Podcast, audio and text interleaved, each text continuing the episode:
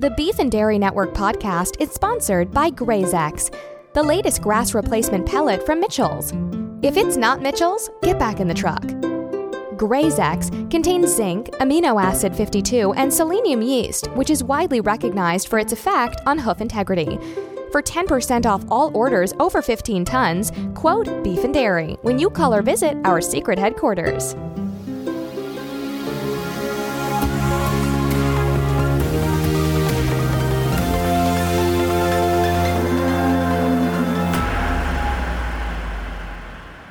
Hello, and welcome to the Beef and Dairy Network podcast, the number one podcast for those involved or just interested in the production of beef animals and dairy herds. The Beef and Dairy Network podcast is the podcast companion to the Beef and Dairy Network website and printed magazine, brought to you by GrazeX. They've actually sent us a box of uh, GrazeX and it's going down quite well in the office. It's quite tough to chew on, but once you warm it gently in milk and salt it slightly, it creates a really satisfying warm cornmeal, which can also be used as a cement to patch holes in a wall or fix a decorative lion to the top of a wall. Coming up in the show today, the beef forecast, the milk prices, and a big interview with scientist David Pin. But first, an opportunity to win a space on a beef tenderness webinar next week with Christine Marriott. The webinar will feature tips on ante-mortem factors, post-mortem factors, and preparation techniques that affect tenderness, and information about how tenderness techniques can be incorporated into your business. To be in with a chance to win one of five places on the webinar, please do us a drawing of the concept of tenderness and send it to beefanddairynetwork at gmail.com. Now it's time for the beef forecast. Strong beef in the south, beef of plenty in the north, coastal beef stationary and fine. And the milk prices semi skimmed is up 4 against skimmed, with gold top topping out at 1,000 yen. Yogurt and cream are pegged to the dinar, and the creme fraiche is fresh. Now, it's time for this week's big interview with Dr. David Pin. I started by asking David to introduce himself and his work. My name is Dr. David Pin. I am the head of the extraterrestrial fauna unit at the European Space Agency, and I'm based here in Frankfurt. Uh, can you just tell us about some of your latest work? I think it might interest some of our listeners. Uh, at the moment, we are trying to establish whether or not we can prove the presence of microbial life on Mars. And what is it? What is it that you're actually looking for there? Um, in, in, the first instance, we've been looking to see if we can find areas on Mars where we believe microbes could live or have lived in the past. For example, looking for signs of water, ice, and so on. But now we've uh, we've stepped that up again, and we're actually looking for the microbes themselves. Have you ever seen a a hoof print on the surface of Mars? What do you mean? Um, so you're looking for signs of these of this life, and I wondered whether maybe just in the the sand is it sandy kind of rocky? Well, it's it's it's it's rocky terrain. There is uh, there, there is desert. Um, certainly, it looks right. Like... So if if if a hoofed animal had had walked across the desert, you'd be able to see where the hoofs had had, had impressed into the ground. Right, well, well they, I mean, there's a couple of things. I mean, we're we're not, we're not looking for hoofed animals. This is not a search for extraterrestrial ungulates. So you're um, telling me that if you saw uh, evidence of a hoofed animal, you would just disregard it, say, I'm not interested in that? Clearly, if I saw a, an, an, alpaca on Mars, I would let someone know, but it, w- it wouldn't be my department, uh, obviously. But uh, that's that's. Don't you think that's that's a kind of um, an example of rather siloed thinking? No, no, I think if if there were hoofed animals on Mars, we would know about it by now. Let me tell you. Okay, I mean, we, we photographed. Well, it doesn't. It doesn't sound like you're looking for them. Okay, well, not we're not we aren't we haven't seen any signs of of, of of anything resembling mammalian life or any of the larger multicellular organisms on, on Mars, and I think we would have done by now. The limited atmosphere that there is on Mars suggests that's highly unlikely that that sort of life would exist. But what is possible uh, is microbial life, is singular celled organisms. What if um, a hoofed animal had just visited the planet?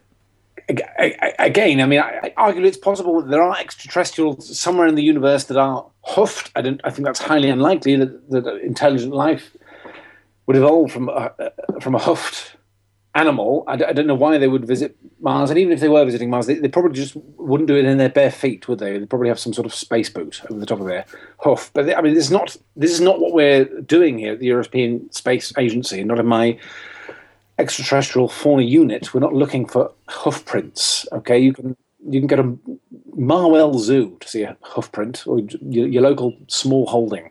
Okay, well, I'm happy to move on if you are. Mm, yes, please. I, I think maybe obviously the impact of you finding life on Mars will be will be huge, and obviously it would have quite a big impact on our culture. For example, I mean, is there a chance that when you find, or if you find this this life on another planet, whether it could yield um, a fifth meat? A fifth meat. Yeah. So currently we have the four meats: beef, lamb, pork, and chicken. But I wonder whether you could find a fifth meat on a different planet.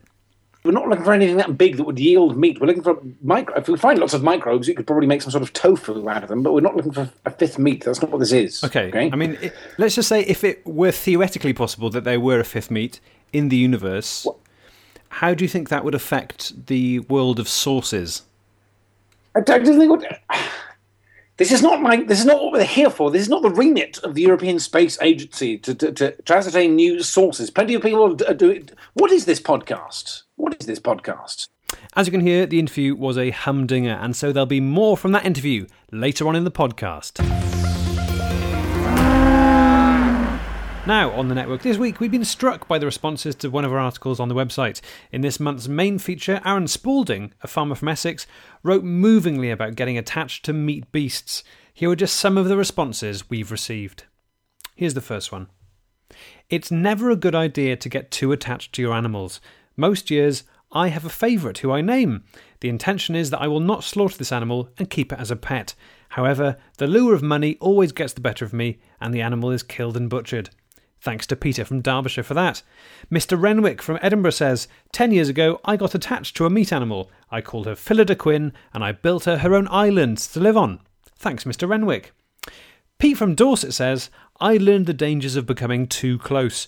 I got too attached to my herd, and when the day came to transport them in the wheat wagon, I spared all of their lives.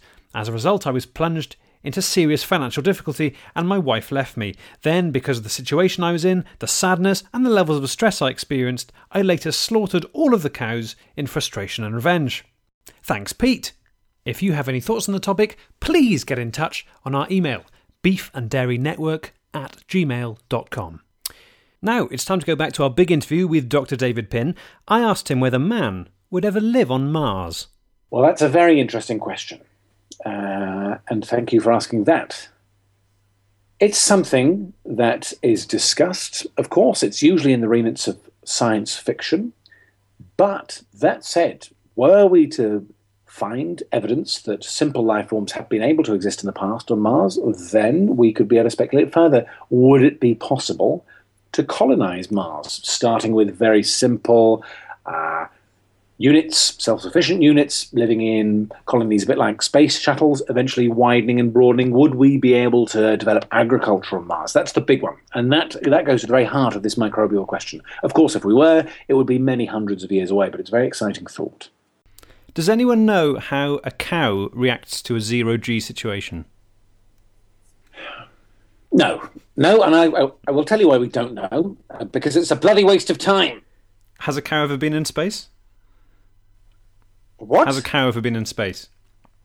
Well, not, not to my knowledge, quite frankly. No, I'm, I'm quite happy to say no. I mean, who- knows what the Soviets got up to in the in- the late 70s? It's perfectly possible they fired up all sorts of things up there. They might have, they might have fired up a cow, they might have fired up a, a camel and an iguana, for all I know. I don't know. I, I know we've sent up monkeys and, and humans, and that's it. And when they're in zero G, they float. So I think we can assume that a cow would also float. I could.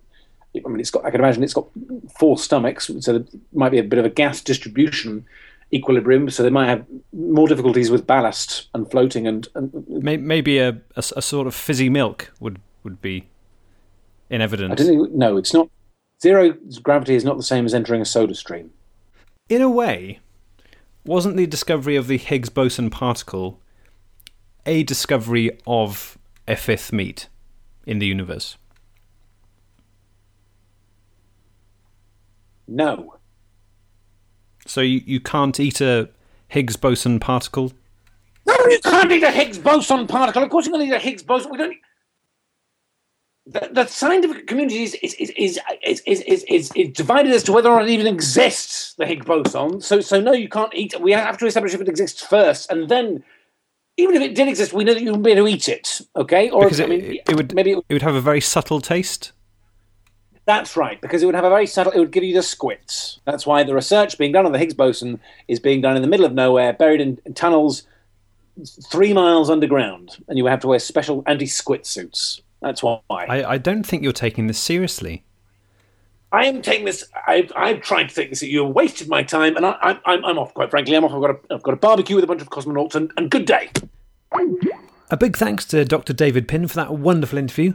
And uh, if you're listening, David, I know you're probably eating handfuls of microbes and dehydrated protein space juice, but I hope you enjoyed your barbecue.